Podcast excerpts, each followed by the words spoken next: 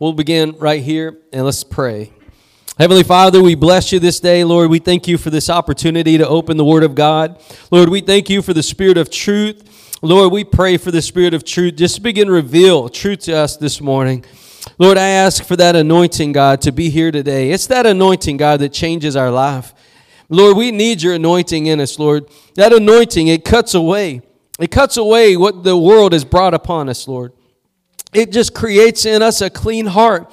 And Lord, we need that anointing in our lives in these last days. And Lord, I pray for that anointing to preach and teach as you desire. And Lord, we all ask for the anointing that we can hear and receive all that the Spirit of God is speaking to us today. And Lord, we ask it in Jesus' mighty name. Everybody says, Amen. Hallelujah.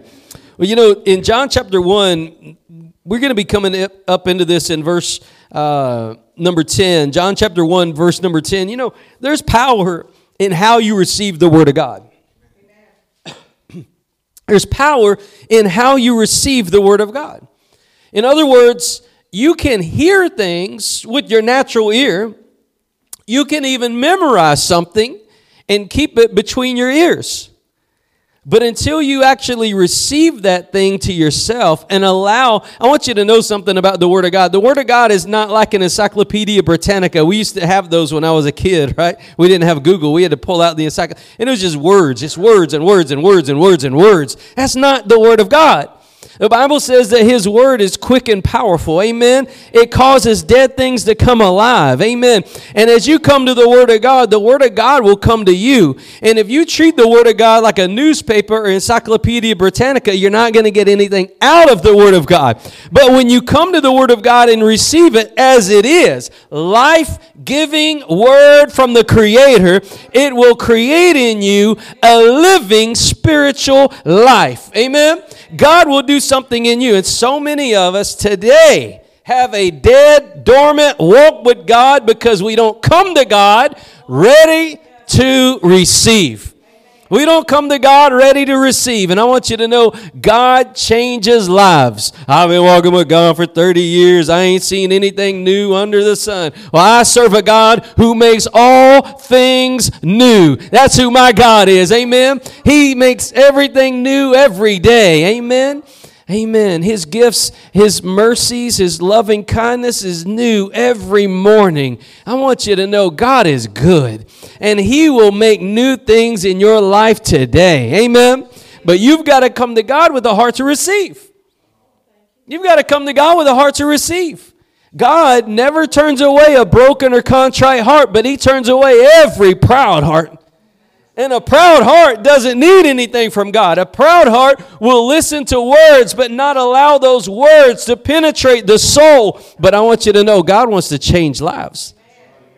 God wants to change lives. This morning in John chapter 1, beginning in verse number 10, it says, He was in the world, and the world was made by Him, and the world knew Him not. Speaking of Jesus, Jesus was, He came to the world. How many of you know he created this place. He created this place. And then he came to this place. Amen. This we, we, we don't understand that. We can just accept it. Right? He can't understand that. He created the place and then he came to the place. We can't understand it, we accept it. Like you were saying. But the world didn't know him. How many people go to church and they don't know Jesus? I mean, how many people go to church, they sing the songs and they dance the dance and they, they read the words, but they don't know the author. They don't know the author. I want to tell you there's, there's two things I really want to get across today. Stop short circuiting the victory God has for you. And there's a deliverance that God wants to do in other people's lives. And we short circuit that one as well. We've short circuited the work that God wants to do. Look, God, God is all powerful, but He's chosen to use the church to operate in the earth. He empowers the church, but He has chosen the church to be the vessel he uses to operate in the world. And if you want to complain about the world, and I'll look, let's complain. Right? If you want to complain about people being lost and look at all the ungodliness in our schools and look at our homes, look at the divorce rate in the church, look at the compromise, look at this, we need to sometimes take a step back and say, what am I doing about it?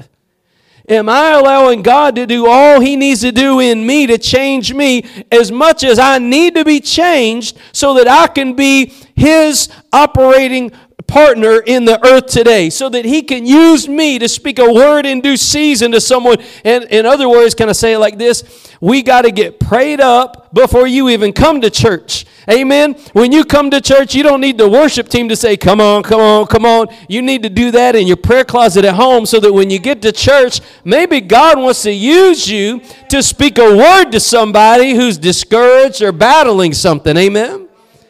But it's the same way in the world.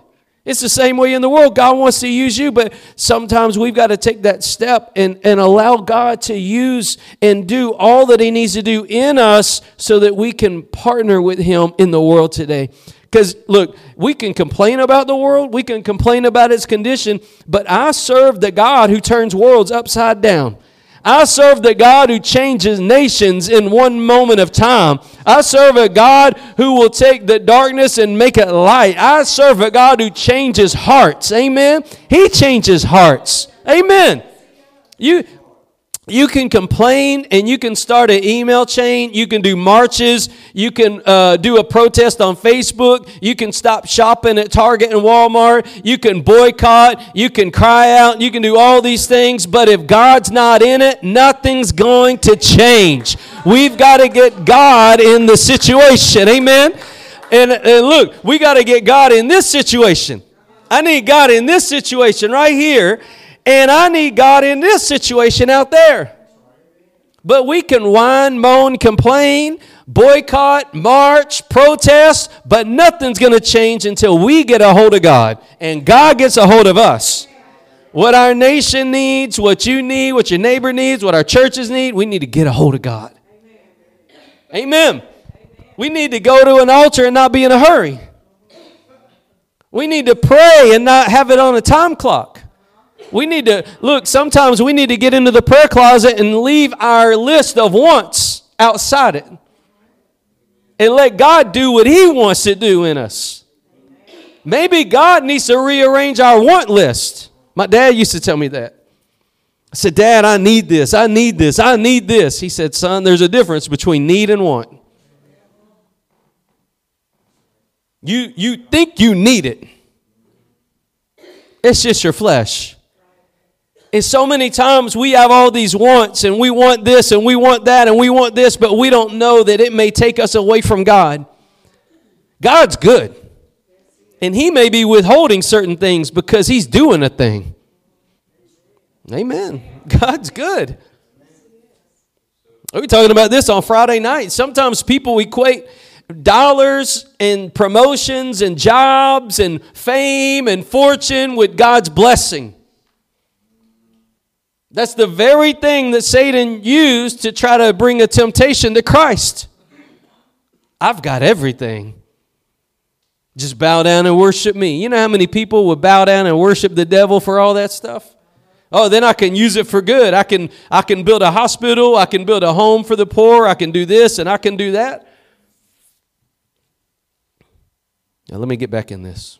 It says in verse 10, He was in the world, and the world was made by Him, and the world knew Him not. How many of you think the world still don't know Him? Does the world know Jesus today? Who's been given the job to let the whole world know? Preach the gospel to every creature, right? I'll be with you always, even unto the end of the world. We've been given a job to let the whole world know but the whole world don't know Jesus. It says the world knew him not. He came into his own, and his own received him not. That's the word I want you to see. He came to his own, and his own received him not. But as many as received him, to them gave he power to become the sons of God, even to them that believe on his name, which were born not of blood, nor of the will of the flesh, nor of the will of man, but of God. You see, in order for in order for the power to change to take place in someone's life, they have to receive Jesus. You, you, cannot, you cannot be changed by repeating someone else's prayer. You cannot be changed by repeating somebody else's prayer. You can't be changed by getting someone else's orthodoxy. You can't be changed by catechism. You can't be changed by speaking this, declaring that. You have to receive Jesus to yourself. You have to say, that's, that's, that's who I want. That's who I want. That's who I want. You have to receive him for who he is and who he says he is and say, that's my Lord. That's my Lord right there. Amen. You have to receive him to yourself. And, and until that happens, there will be no power for change. You'll have, you'll have a Pharisee faith, and you'll see in a minute, you'll have a Sadducee faith, but you won't have the total faith. You won't have the power of God for change. And I want to tell you, we serve in Christianity a God who changes lives. Amen. If you're in a, if you're in a denomination or a church or you're in a, a, a season right now where nothing changes, I want you to know you need to get a hold of God because even in seasons that, that are, that you don't like, God God still changes your heart. He'll change your mind. Amen. He'll change. He's a God of change. But you have to receive him. It says in verse 12, as many as received him, to them gave he power. Notice the order. In order for power, how many of you need more of God's power in your life? Or how, how many of you got everything together and you don't need God's help? Raise your hand if you got everything together and you don't need God's help. Okay. So we need God's power. We live in a fallen world. We live, we live in a house of flesh that has feelings and emotions. And if you don't stay connected with Christ, you're going to get off track. You need the power of God. And how what what precedes the power of God in your life? Receiving Christ. Well, I did that when I was 12. No, you need to receive him today. You need to receive him today. You need to receive him today. And we're going to get into the receiving part in just a second, but I want you to see that the, the power of God is available after and only after you receive Jesus. And if you're still living your own life, if you're still making your own decisions, if you're still doing what you want, when you want, how you want, as much as you want, you're not, listen, you're not receiving Jesus. If he's not Lord of all, he's Lord, what? Not at all. He's got to be Lord of all. Amen. You know why? You know why so many people get off track is because they try to ride the fence. They they get close enough to God, they'll go to church once a month or they'll go to they'll do this, but then you know what? I also will do this and I also will do that. But you have to get to a place where Jesus is the Lord of your life, where it's no longer about what I want, when I want, and how I want it, but I'm ordering my life.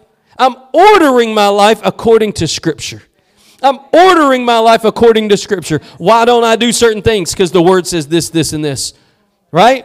Why do I go to church? Because the Word says this, this, and this. Right? The Word says, don't forsake yourselves. Right? Assembling together as a manner of some is. But we're supposed to gather together even more as that day's approaching. Why do we gather together? Because Jesus told us to. We don't gather together so that we can, oh, who's here? Let's get your name down. Click, click, click. Who didn't, you know, we, it's not like that. It's not like that. Why do we have church? Because Jesus told us to. Amen. Why do we study the Word? Because Jesus told us to. Why do we fast and pray? Because Jesus told us to. Why do we evangelize? Because Jesus told us to.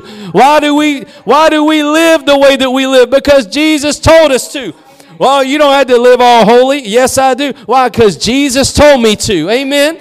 I've done released lordship of this life.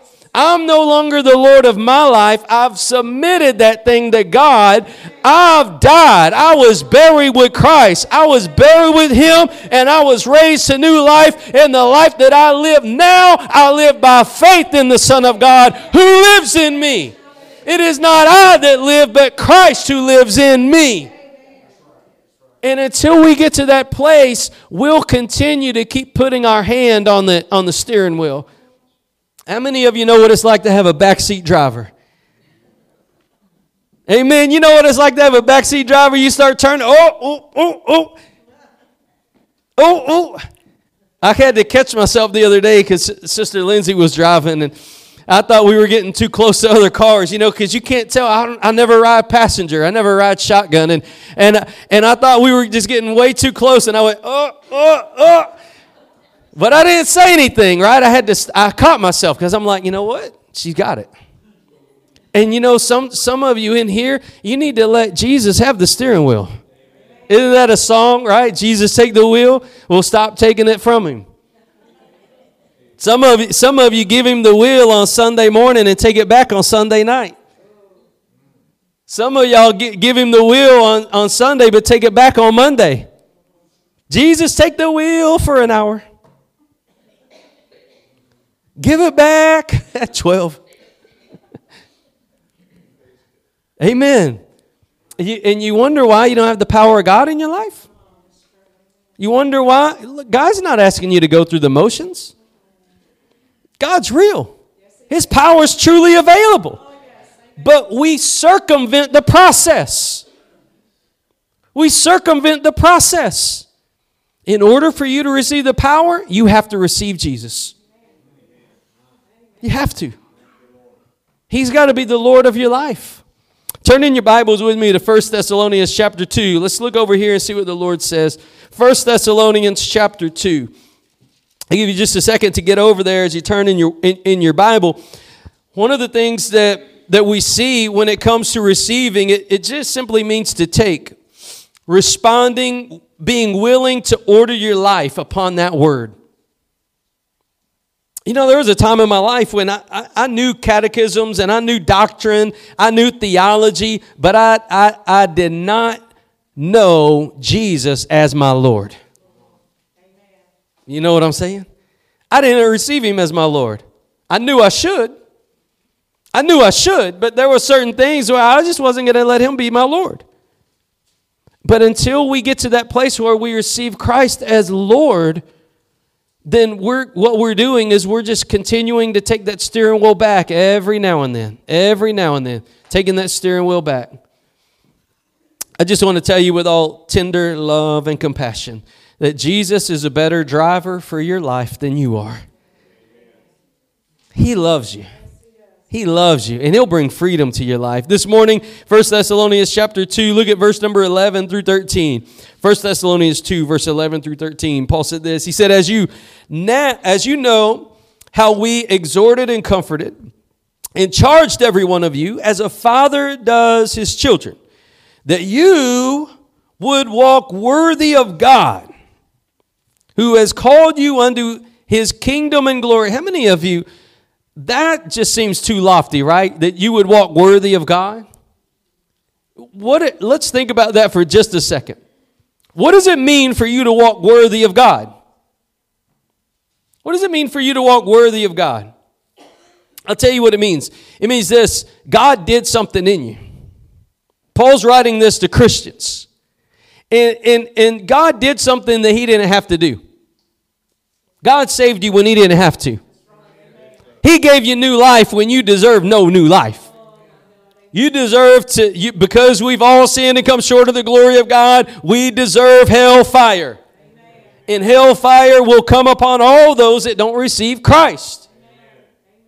But the reality is this is that as a, as a member of the body of Christ, as a Christian, you've been bought.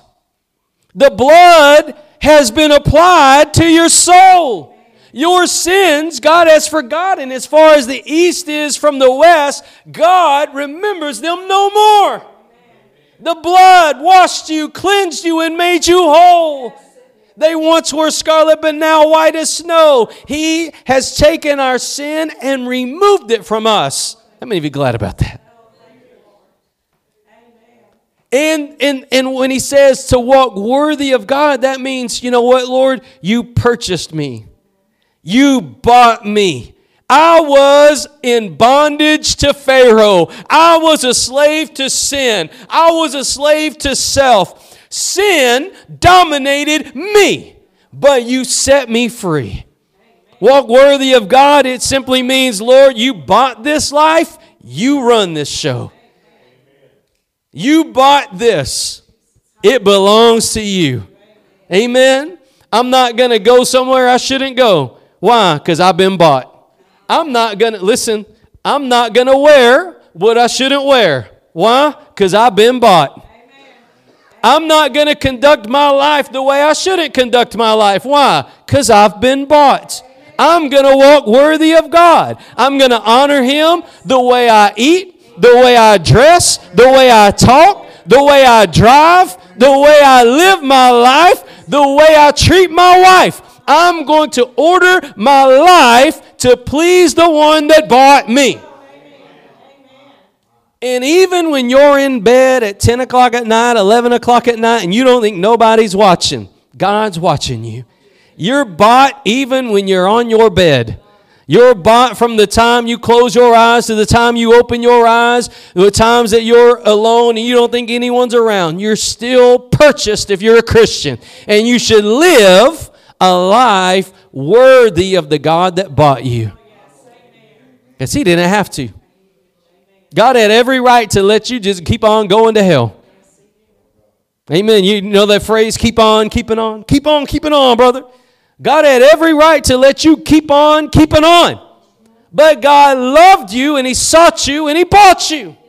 Therefore, honor God with your life. Walk worthy. Walk worthy. Amen. Nobody else may know how you treat your spouse. Nobody else may know how you treat your kids. Nobody else may know, you know, what you what you wear over here or what you do over there, but God knows. And God has commanded you to walk worthy. Amen. Walk worthy. I don't know, that's a sermon in and of itself. We'll get there. But we got somewhere to get. Let's look at this next verse. It says, For this cause also we thank God without ceasing, because when you received the word of God, which you heard of us, you received it, not as the word of men, but as it is in truth, the word of God, here you go, which effectually worketh also in you that believe. I want you to see something here. Now, Paul commends the church because they received the word from the pastors and prophets. They received the word not as men, but they received it as it is in truth, though it's, it's coming from the throne of God. How many of you know that God speaks? Amen. God speaks. God speaks through his people. God speaks through his people. The, listen, the Holy Ghost didn't, you know, manifest an arm and write the word of God. The Holy Ghost inspired men. He breathed through men the word of God. And he still speaks today. God has not gone deaf or mute. God still operates in our generation. We still live in the same dispensation that Paul lived in. We lived in the Holy Ghost dispensation. He got poured out at Pentecost, and nothing's changed since then. Nothing's going to change until the trumpet sounds. Once the trumpet sounds, everything will be different, right? But from then to now, from then to now, we're in the same boat. We're in the same dispensation. Here's what I want you to see. Here's what I want you to see.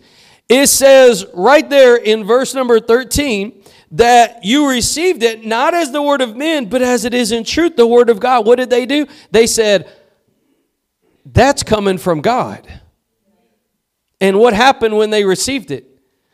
Paul said, It's effectually worketh also in you that believe. The, the word that I want you to see is that word effectually, it represents this word. It means the power, uh, the power to produce a, an, a change. The power to produce a change. See, nothing's going to change in their life until they receive the word of God. I want you to get this. How many of you know people that are drunks? How many you know people that are that are homosexuals? How many you know people that are battling depression? How many you know someone that's battling illness? How many you know someone that's battling, you know, uh, they're, they're, they rage, they have a, a problem with anger, their temper, you know? The, the classic, I was just born this way, you got to deal with it. How many of you know someone with a temper like that? Listen, there's power to change them. How many of you think you got to that, that God can't change that? God can change anyone. God can change anyone. If, if, if he has to take someone, he did it to Nebuchadnezzar. He made him crawl around like an animal and eat grass. If God needs to do that, he'll do that to get someone's attention. Ah, I don't know about this. I don't know about that. You better watch how you talk about God. You might find yourself walking around like a cow eating grass. But the power's there. And I want you to know that, that we, we see a need. We used to have a phrase see a need, fill a need. There's a lot of need around you. How many of you know there's someone in need of God's touch around you? How many of you know God wants to fill the need? And what I'm showing you today is there's, there's an effectual power. There is an effectual power of God to change lives. I didn't change my own life, God did. You didn't change your own life, God did. When, if someone's been liberated and set free, they didn't do it themselves. God did it. And the way God does it is when you receive His word, when you respond and take that word to yourself and hold to that word, there's an effectual power present to produce change in lives. And what our nation needs, what our church needs, what your family members need, what you need, what I need, is the power of God to change us. It does no good to complain about this generation. Oh, these woke kids. Oh, they don't know what bathroom to use. Oh, they don't know this and they don't know that. Well, you know what? They're going to stay that way you can keep complaining about it. You can keep making fun of them. You can keep joking about it. You can keep talking about it. You can try to, uh, you know, coddle them if you want. You can try to, you know, change around them and all this stuff. But nothing's going to change until the Word of God comes to them. The Word of God has to come to them, and then they have an opportunity to receive it, and thereby the power to change. But nothing will change outside of receiving the Word of God. Well, I feel like a broken record. I just keep telling them and keep telling them and keep telling them. Well, one day they're going to receive it, okay? You keep telling them. Amen. I ain't never seen a fisherman. Sometimes go out and fish, and you just, man, I hadn't caught a bite all day, but they keep casting, don't they? They keep throwing it out there till they get at least a bite. Amen. We used to fish. We ain't going home till we get something. we got to get something. Amen. And you know, it's the same way when you see people that are struggling, when you see people outside of God, when you see people that don't know the power of God, that aren't living in victory, that are living in defeat, living according to the world standard and not God's standard, you keep giving them that word. You keep giving them that word. Pray over that word. Let that word be anointed. Because as soon as they receive that word, there's power to change lives. And look, I, I'm a believer in this right here. You see these altars? These, you see these altars? I don't care what they look like, but a church needs altars. But I'm a believer that that's where lives change. You can go down to the mayor's office and protest all you want, and you can you can stomp your feet and you can boycott this and that, but nothing's going to change until you get a hold of God and then go take the word of God to people who need it. So, this effectual power, I want to ask you a question. Do you have this effectual power in your life? How many of you how many of you need more of the power of God? Amen. Amen. When we need the power of God, we need to go back to the word of God. Amen. Jesus said, You're going to worship God, you got to worship in spirit and in truth the Spirit is the change agent. The Spirit is the power. But you got to get back to the Word. You got to, this is what you got to receive, and then the Holy Ghost empowers you. That's the way God operates. When, when, when you don't go to a church and you don't get a word, you don't get a Bible, you, look, this is what you got to receive. You got to receive the Word of God. You have to receive a word from God. That's what the Holy Ghost is going to empower. That's what the Holy Ghost is going to empower. How many of you know that it's, it's the Word of God? It says faith comes by hearing and hearing by the word of God. You know, we can stand up. We, we've fallen so short in our generation. You know, it is, it is faith. Faith comes by hearing and hearing by the word of God. That's what we need in our generation. But we've sold our, our generation short. We've gypped them. I was thinking about this earlier. We, we would rather have a, a, a, a, sermon prop to do an illustration than to just wait five minutes and let the Holy Ghost, let the Holy Ghost produce a demonstration. You know, the, when you see the Holy Ghost move through prophecy or tongues, you get a word of knowledge, you, get, you see somebody get healed or set free, delivered, a devil cast out, that's a demonstration of the power of God. That does so much more than somebody having a little mannequin and a little football with a goal and stuff and doing a sermon illustration about, you know, don't give up. What, what changes lives is a demonstration of the power of God. And what we need in the church world today is stop selling this generation short. They need to hear the Word of God unfiltered, unadulterated, and somebody help me, unchanged. You don't need to change the Word of God. You don't need to change the Word of God. The Word of God is a lion. Amen. Let the Word of God speak. Our generation needs the truth because the truth is what sets people free. Jesus said, You shall know the truth, and the truth will make you free. That's why our generation's in bondage because we've given lip service and we haven't given the generation the Word of God. People need to receive the Word. You need to receive the Word. I need to receive the Word. I can't get to a place where I'm all high and mighty and I, you know, I'm just this, this, this. I need to receive the word every day. I need a fresh word from God. I seek his face. My number one prayer is God, I need you. God, I need you. God, I need you. God, I need you. My number one prayer when I pray for the church is God, we need you. God, we need you. God, we need you. God, we need you. When was the last time you just cried out to God for help? You say, God, I need you. I need you. Well, I don't need anything. I mean, I, I, I paid my SWEPCO bill. I've got clothes. I've got this. I've got that. Don't be a Pharisee. Remember the Pharisee? The, there was a guy over there and he was praying and he said, Thank you, Lord, that I'm not like that guy. And that guy was over there saying, Lord, have mercy on me, a sinner, beating his chest.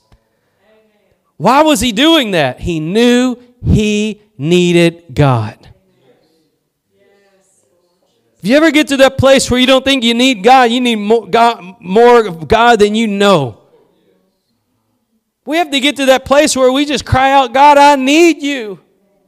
I need you. And then be ready to receive that word. Amen. You know, some people, they have a problem of, of, of ever learning but not coming to the truth. Timothy taught about false teachers, and he said, you know, they're ever learning, but they're never able to come to the truth. They lead away people, you know, they do this, they do that. But Sometimes you can get in a cycle just learning and learning and learning and learning and learning and learning, but you never come to the end of yourself and you never give over to Christ. God never called you to be ever learning, He called you to come to truth. Jesus doesn't know the truth, He is the truth. He is the be all, end all. Amen. He is the object of our desire. I don't go to Jesus to see if I can learn a lesson from him. He is the object I come to. And from him, things happen. But He is the object of our faith. He is the author and the finisher of our faith, the perfecter of our faith. He is the one we come to. Many people are ever learning, though. Pastor, I need a word. I got a word for you Jesus. Pastor, what's the word today? I need a new word. Jesus. He makes all things new. You need to be broken and contrite before Him, and He'll do what you need. He'll perform in you what you need. If you're discouraged, He'll lift your eyes. He'll, he'll remove those dark clouds. If you're not feeling good, he'll come and he'll bring that balm from Gilead. Last I checked, he hadn't run out. Amen. Amen. If you're in bondage, he's got the keys to set you free. Amen. What's the word? Jesus. Turn with me to Galatians 4 real quick. Galatians 4. Paul was talking to a church that got off track. I'm glad I'm not talking to a church that got off track. Hallelujah. We a church on track. But some of us, we understand sometimes it's possible to get carried away with wrong things. The church in Galatia was getting led around by some Judaizers. Ah, oh, you got to do the Sabbath. You can't eat pork. You got to, you know, can't trim your beard. Can't do this. You're bringing all the law. These people are out there. But it just represents someone deviating from the truth of the gospel. In Paul's prayer, he says in verse 17, Galatians 4, verse 17, these three verses right here. Notice he says, he says, they, how many of you know he's, he's talking about Judaizers? They zealously affect you. How many have ever been around someone that's in a, that's in a false system of faith? They are zealous because that's all they got. They don't have the power of new life. They don't have the power of God. They don't have freedom. They don't have truth. All they have is well, my pastor did this, and my pastor did that, and my church does this, and my church does that. All they have is zeal according to the flesh. He says, They zealously affect you, but not well. Yet they would exclude you that you might affect them. Paul said this in verse 18 But it is good to be zealously affected always in a good thing. And not only when I'm present with you, here's his prayer My little children, of whom I travail in birth again until Christ be formed in you. What Paul's talking about here is not that they didn't know who Jesus was, but they didn't have the power of God in their life.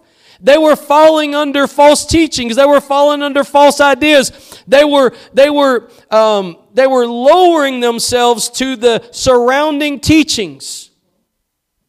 And Paul said, You know what? You need the power of God in your life. And I'm going to travail in prayer until Christ is formed in you again. How many of you know someone that once served God is not serving God today? How many even know someone that once was serving God, but now they're just teetering on the fence? They could go either way. They still name the name of Christ, but they don't know the power of God anymore. Sometimes we get into this place where we, we, we just look at them and we're like, I hope they get it, I hope they get it, I hope they get it. But what was Paul doing? He was travailing for them. He was travailing for them until Christ was formed in them again. What does it mean for Christ to be formed in them? That they received Jesus and were changed by the power of God. You see, once Jesus comes and lives on the inside, he'll, he'll move out all that false stuff. He'll move out addictions. He'll move out, you know, uh, crutches that you hang on to. He'll move out all the ungodly things. He'll just move it all the way out. But they needed Christ formed in them. You see, sometimes we can know about Jesus in pretense, but not in power. You can know about Jesus in pretense, but not in power. Well, I know he could. I know he healed the woman with the issue of blood. I know he healed her. You know it in pretense, but do you know it in power? Because I serve the same God that heals. I serve the same God that heals.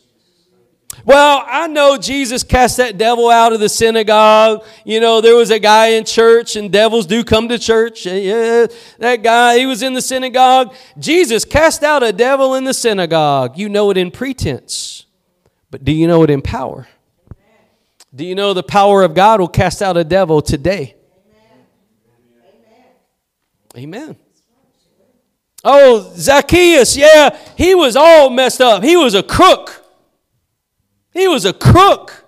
He was worse than the IRS. He was a crook.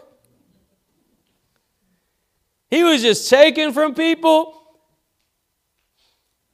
And then, you know, Jesus met him and he changed. Yeah, you know the story in pretense, but do you know it in power? Do, do you know that God can change crooks' lives today? Oh, those Democrats. Oh, those Republicans. Oh, those this. Oh, those that. You know the power of God in pretense, but you don't know it in reality.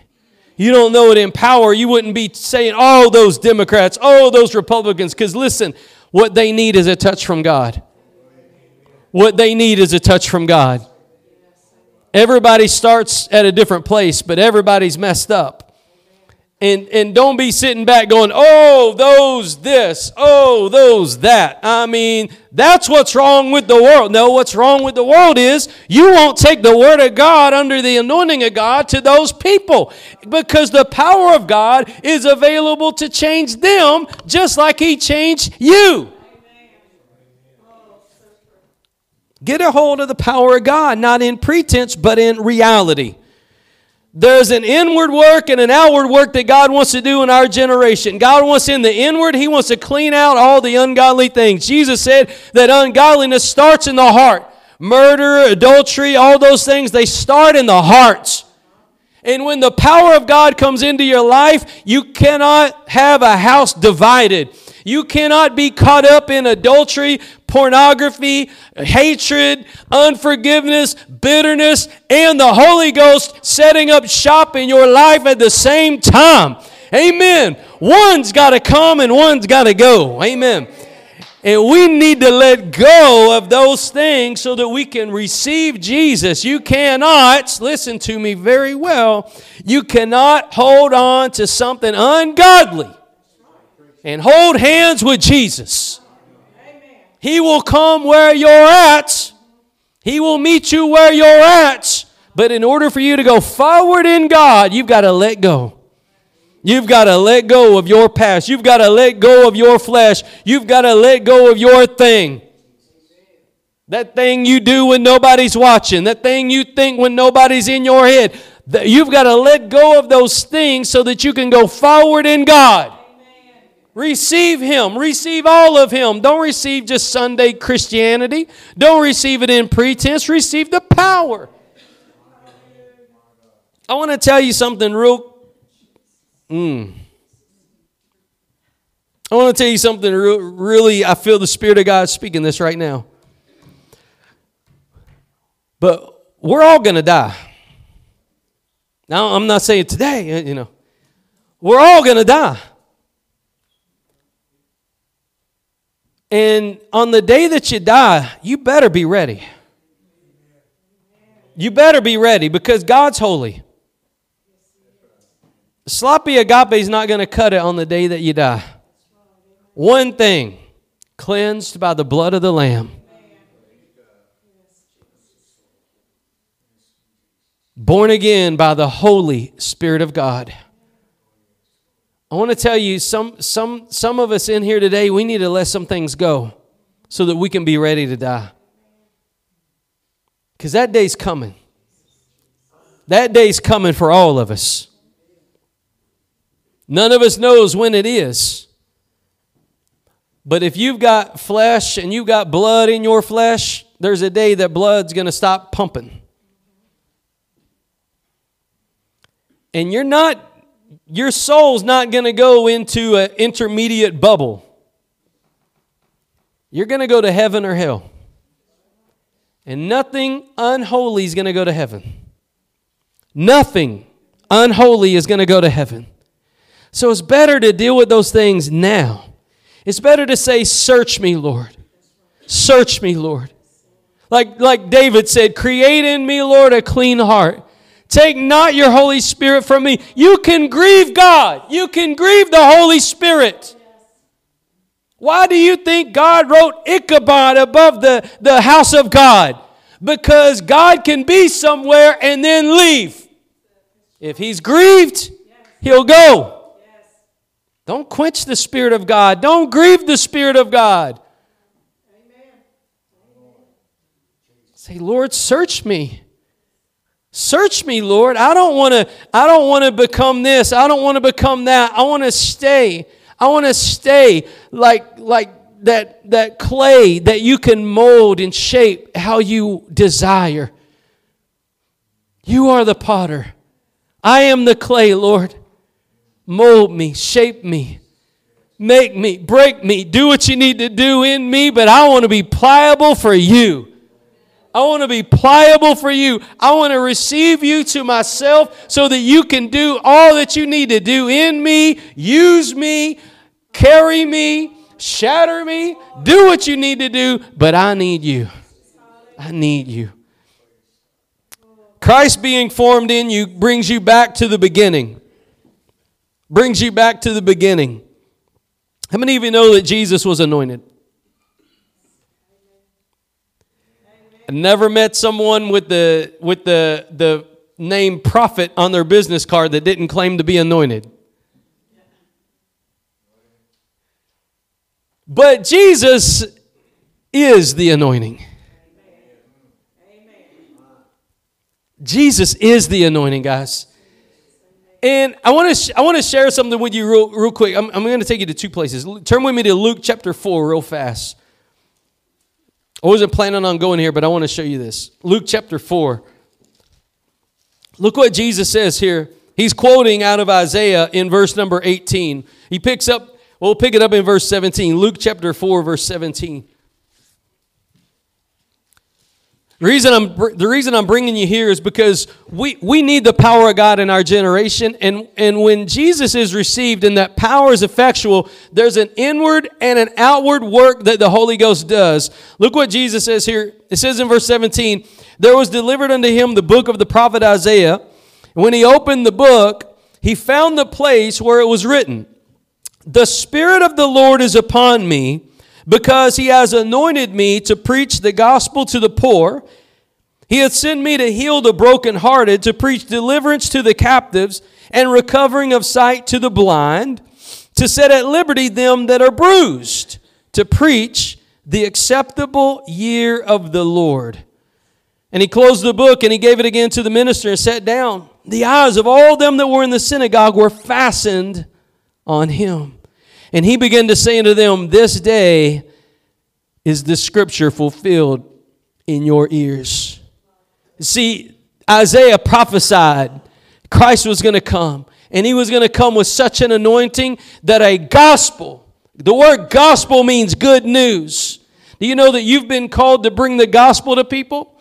The gospel is good news. People today are captive. They're in bondage. They're, they're broken. They're, they're hopeless right now. They're filled with devils. They've got battles with demons and depression, and they live in darkness. And we've got the good news.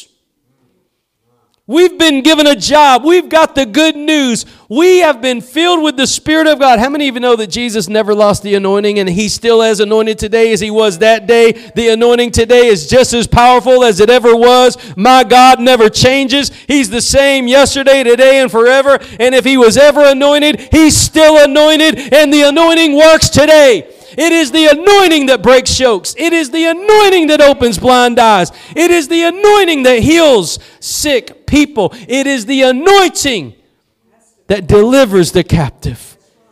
And if Jesus was ever anointed, he's still anointed today. And my Bible tells me in John chapter 14 that if he goes away, that he and the Father would make their abode in those that love him and obey him. And if God lives inside of you, that same Jesus that was anointed on that day is living on the inside of you. And if you know someone that is held in bondage, if you know someone that is in a dark place, if you know someone that has been bound bound and afflicted by the devil, if God lives in you, there's an anointing in there that God wants to change somebody's life.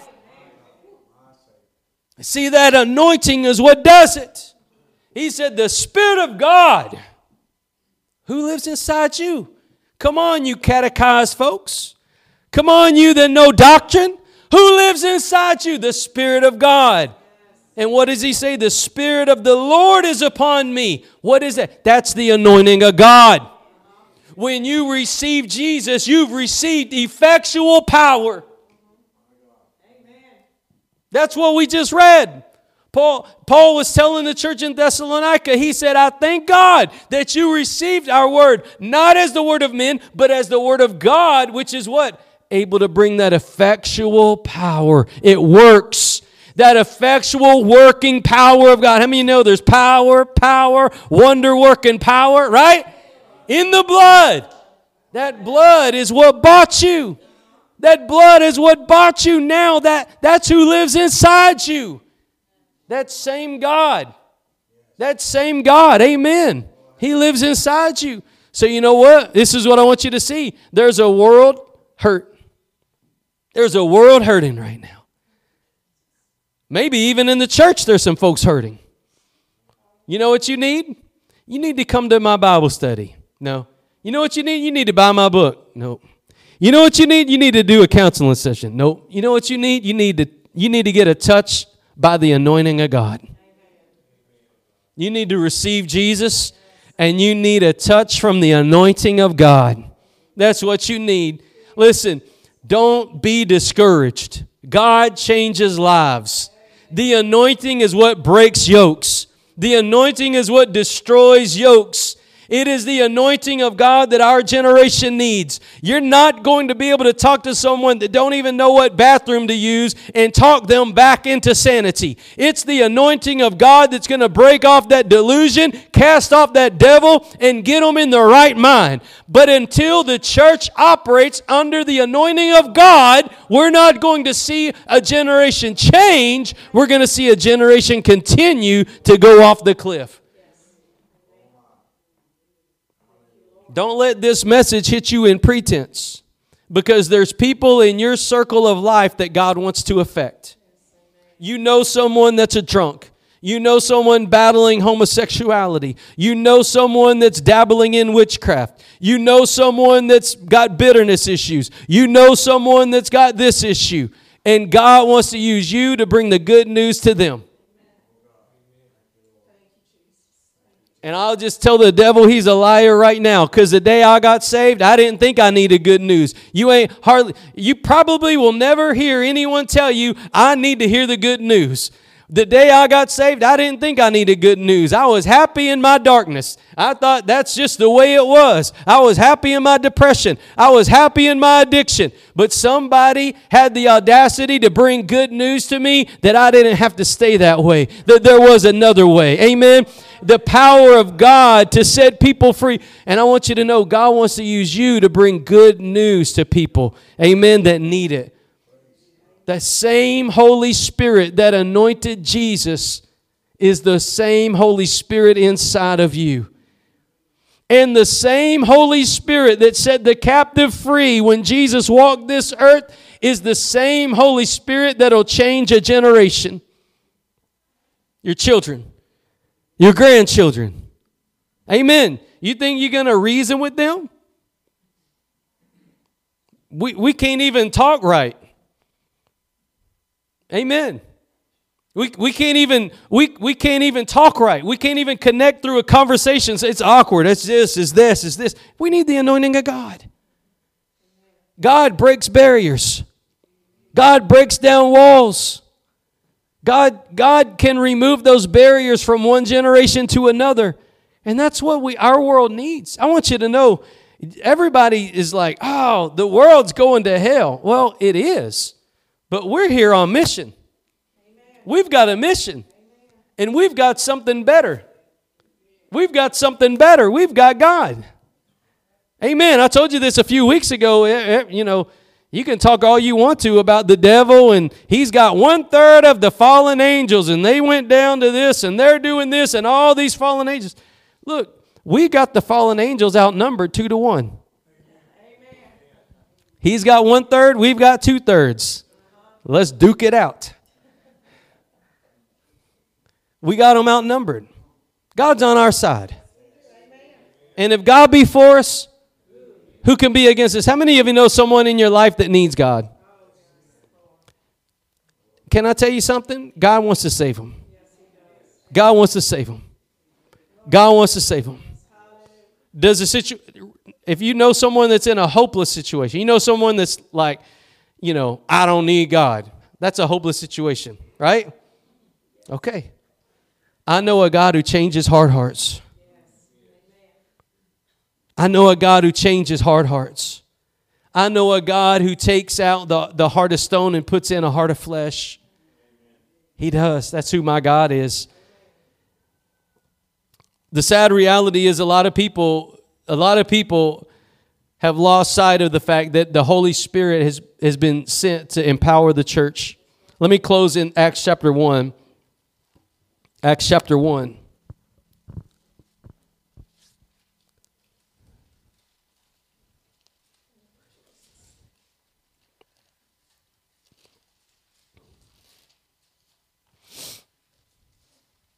Our generation needs a touch from God.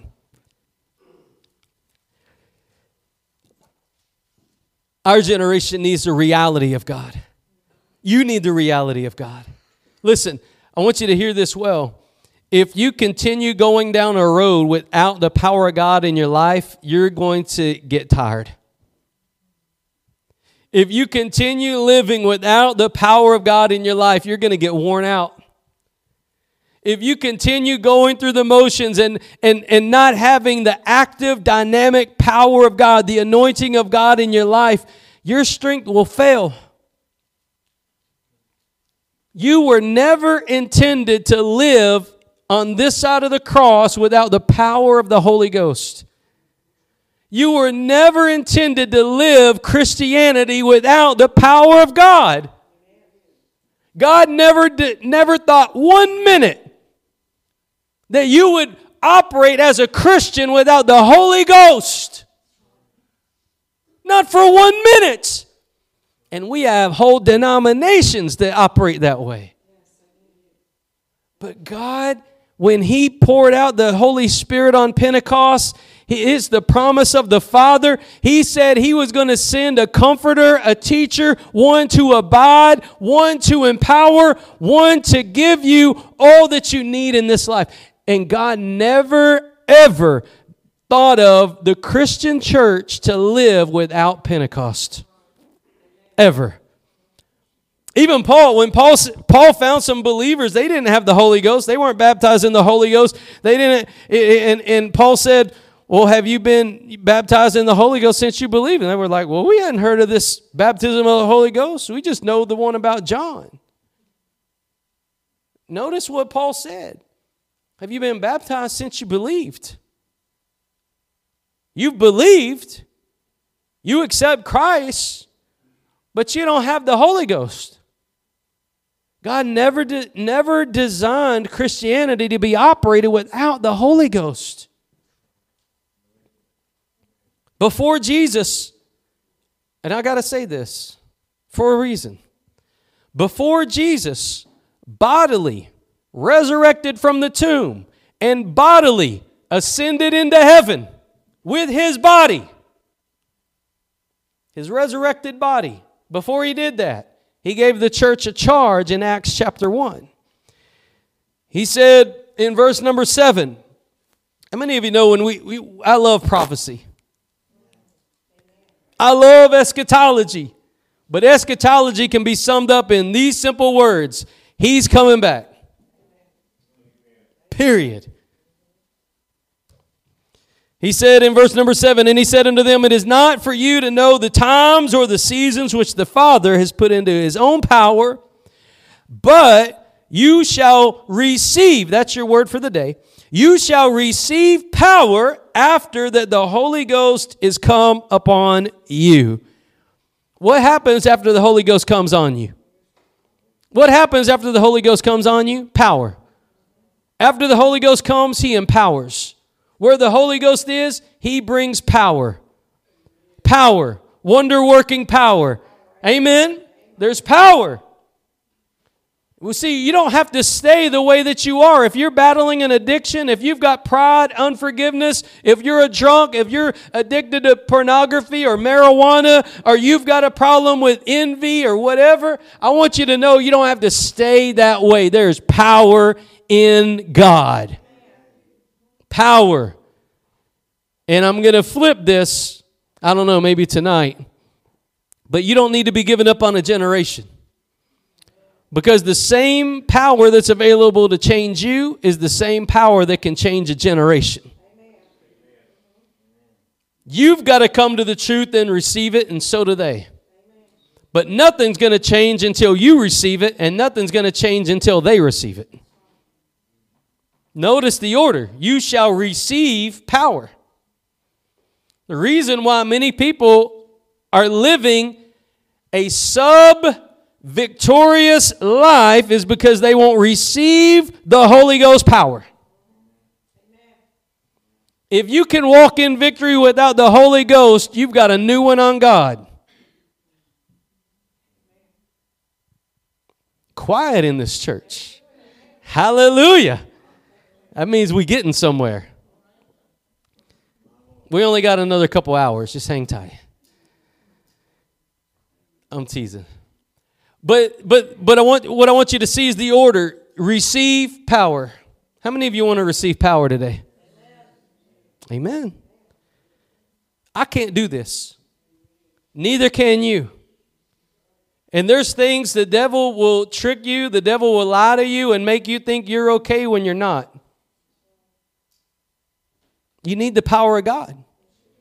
It says, You shall receive power after that the Holy Ghost has come upon you, and you shall be witnesses unto me both in Jerusalem and in Judea and in Samaria and unto the uttermost part of the earth. Then Jesus, quote, bodily ascended into heaven.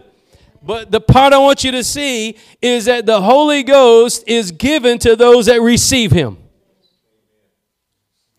Welcome, Holy Spirit. He's given to those that receive Him. Just like when you get saved, you get saved by faith, you receive the Holy Ghost by faith. And the thing I want you to see is First, there's an inward work of power. There will be power in you to live in victory. But then God wants you to go to Samaria. Then God wants you to go to others. See, God's going to bring the power of God to you so that you can be who God wants you to be. Then God's going to send you to others so that they can likewise. Don't sell yourself short of victory, and don't sell this generation short of victory. Let God do what He needs to do in you, and then turn around and go tell this generation the Word of God so that they can receive Jesus for themselves. Amen. Amen. Let's stand up and we're going to go to the Lord in prayer. Amen. Lord, we thank you for the power of God that's available to produce change. If you're able to stand, stand. If not, you can just, that's fine. Hallelujah. Lord, we thank you today that the power to change rests in the anointing of God. And Lord, I pray for your people here today that not one person would be living a, a life short of the power of God. Lord, some of us in here today, we've struggled with issues and we're almost at wits' end. And Lord, I just thank you for the simplicity of the Word of God the simplicity of the truth that you died on the cross for our sins, that you rose from the dead on the third day, and that you've sent the Holy Ghost to empower us so that we can be faithful to you and faithful to this generation. Lord, I pray this morning that not one person, not one person, Lord, would not know the power, God, available. If you're here today, and you're at wits' end because you just need a fresh touch, that anointing of God. You've been battling an issue on your own. If that's you, would you slip up your hand? I can pray with you. If that's you, thank you, thank you, thank you, thank you. And say, I'm at wits' end. Thank you. Thank you. I don't know where else to turn. I'm trying really hard, but I need help. Slip up your hand if that's you. Anybody else? Anybody else? Thank you. Thank you. Thank you. Several hands lifted up in the house of God today. Lord, we've come here to tell you that we need you. We need you. Lord, I thank you for the humility of those that lifted their hands. I thank you, Father, that you hear our cry. Lord, even this lifting of our hands is an act of faith because we're telling you, Lord, that we need you. we've come to a place this morning, Lord, where we realize we cannot do this in our own strength, but we need your help. Lord, I thank you for the word of God that is going forward today. I pray, Lord, that each and every person would receive it and be empowered by it. And Lord, I ask that you would bless, bless, Lord, and anoint and equip and empower those, Lord. In Jesus' name. In Jesus' name, amen. We're going to give you an opportunity to come to the altar, whether you lifted your hand or not. Altars are where things come to die. If you need to go let go of something, if you need to just pray a prayer of renewal, dedication, whatever it is, come to these altars. If you need prayer for healing, deliverance, salvation, whatever it is, I'll pray with you right here at the front. But we're going to open up our altars right now. And I believe God's going to meet you if you tell God you need Him, if you'll tell God this simple prayer, God, I need you. If you'll tell God that today, I believe He'll meet you right now. Thank you, Jesus.